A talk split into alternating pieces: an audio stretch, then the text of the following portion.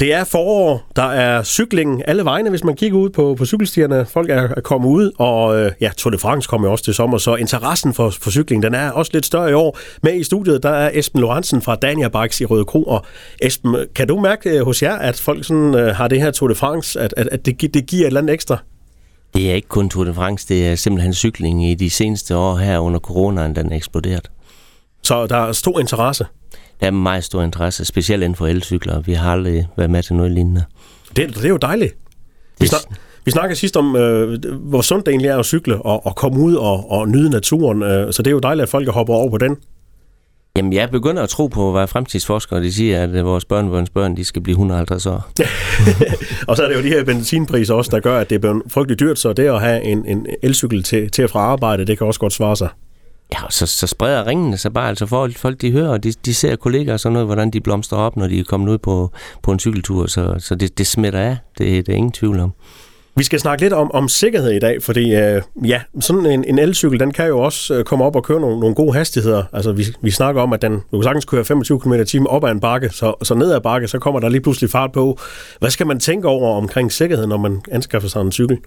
Jamen altså umiddelbart vil jeg først sige, de skræmme kampagner, der har været med elcykler, dem skal man glemme alt om. Det man skal gøre, man skal, man skal finde sig en cykelhandler, hvor man kan få lidt tillid til, som kan give en ordentlig vejledning. Øh, noget af det, der er meget vigtigt, det er at til at starte med, at man skal have en cykel, der passer ind i størrelse. Ja. Det, det, det betyder utrolig meget.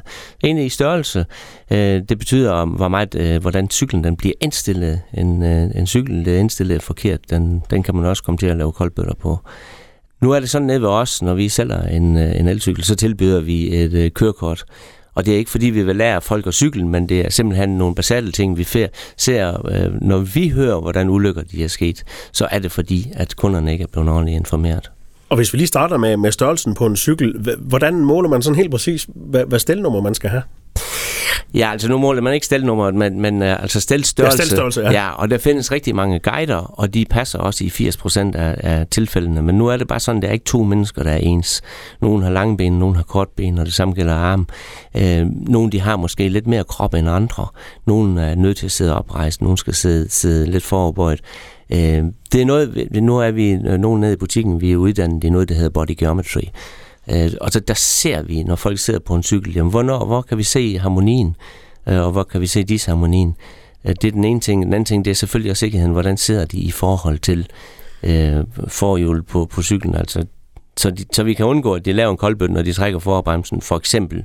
Øh, og det er jo ikke kun med sikkerheden, det er jo også igen jamen, med velvære og komfortzonen. Den finder vi også gerne, øh, når man har cyklen, det passer i størrelse, og den er ordentligt indstillet. Så det der med øh, den tommelregel, at når man er 71, så skal det være den her størrelse, det, det kan man ikke rigtig bruge. I 80 procent af, tilfældene, der kan man bruge det lidt, men hvis, hvis det skal gøres ordentligt, så, så, øh, så skal det være en professionel en til at, at indstille cyklen, øh, så man, som, som man øh, gjorde, altså både med salhøjden og det vi kalder reach, afstanden fra sal hen til cockpit, og så droppet, altså hvor højt skal styret være i forhold til stallen og sådan nogle ting.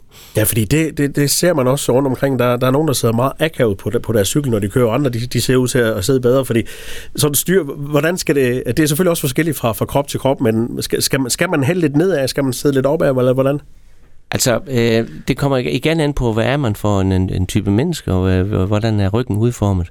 Nu har vi noget, der hedder cykelbloggen.dk, der har vi lavet nogle videoer, man kan gå ind og kigge, hvordan man indstiller en cykel. Øh, det, det kunne måske give noget hjælp. Fordi at den ene ting er jo sikkerheden, men det er også det med komforten. Skal man tage ud og begynde at cykle på en elcykel, fordi man har haft en knæoperation, og så øh, lave skaden større, fordi at øh, man har en forkert salghøjde. Der er mange ting i det, øh, men en, en, en hver kompetent cykelhandler øh, burde kunne hjælpe til med at indstille cyklen for, for, for kunden. Når man så har et styr på det, og, og sidder rigtig godt på sin, sin elcykel, jamen, hvad så med, med cykelhjelm og sådan nogle ting? Altså, det er jo obligatorisk. Det, det vil jo, alt andet vil jo være tåbeligt øh, at, at cykle uden uh, cykelhjelm. Og det samme, med, hvis, man, hvis det er elcykel, man har på mountainbike, og, og begynder at køre trail og sådan noget, så anbefaler vi helt bestemt også, at man uh, får, får rygskjold på. Og, og et rygskjold, prøv lige at forklare det, Esben, hvad det er for. Jamen med rygsjold, det er sådan, altså hvis, hvis man nu cykler ud på landvejen og, og falder ned på ryggen, der er jo fladt, der, der er jo ikke det store risiko for, at det skal ske de store fatale skader.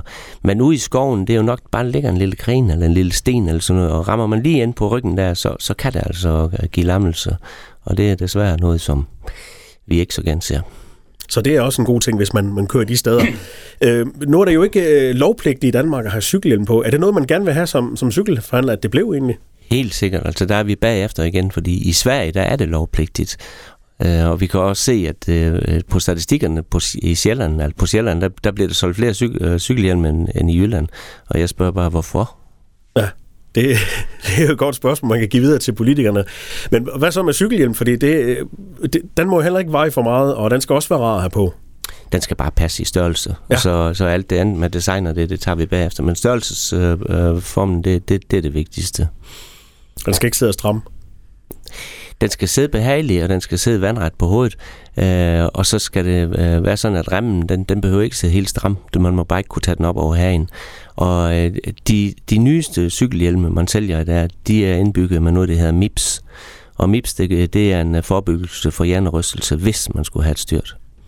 Og har man sådan nogle undersøgelser over, hvor godt de så virker, de her cykelhjelme? Ja, det, det findes uh, undersøgelser, og det findes også uh, noget krav om, uh, hvad de skal opfylde for at måtte sælge dem. Esben, som, ledes om, om, om sikkerhed og ting, man skal huske, når man kører en, en elcykel, og også den her aflyvning af, af myterne, at man, den kører ikke bare afsted, når man sætter sig op, man skal selv træde også.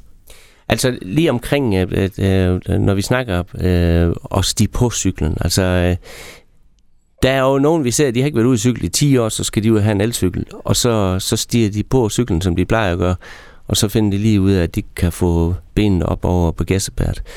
Og, og andre, de, de så køber med lav indstigning, og så får de ikke øh, benene med ind øh, midt på cyklen, så, så skoen går imod, og så falder de også. Så vores anbefaling det er, at man står over skrevs, og så øh, sætter man sig op på cyklen og cykler. Og når man så lige øh, føler sig tryg, så aktiverer man øh, assisten så sker der ikke noget ved det. Det er også, det er også en typisk fejl, nogen øh, de tænder for batteriet og tænder for assisten, og så løfter de op i bagagebæret og begynder at træde på pedalerne. Så begynder den altså at køre, og så er det ikke sjovt, når det er. Så kom op og kør på cyklen, øh, inden man aktiverer assisten. Øh, så, så, så er den sikker.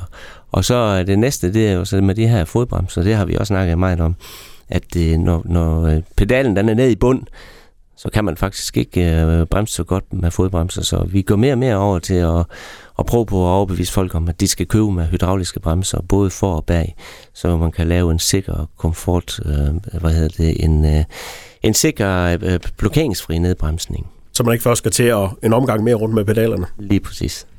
Esben, hvis man har nogle spørgsmål til dig øh, omkring det, vi snakker om, så kan man jo altid få fat i dig ved, ved at ringe til dig. Man kan altid ringe til mig på mobil, og hvis jeg, jeg ikke lige tager den, jamen, så plejer jeg da at være flink at ringe tilbage. Og nummeret det står under podcasten, så tag lige fat i Esben, hvis du har spørgsmål.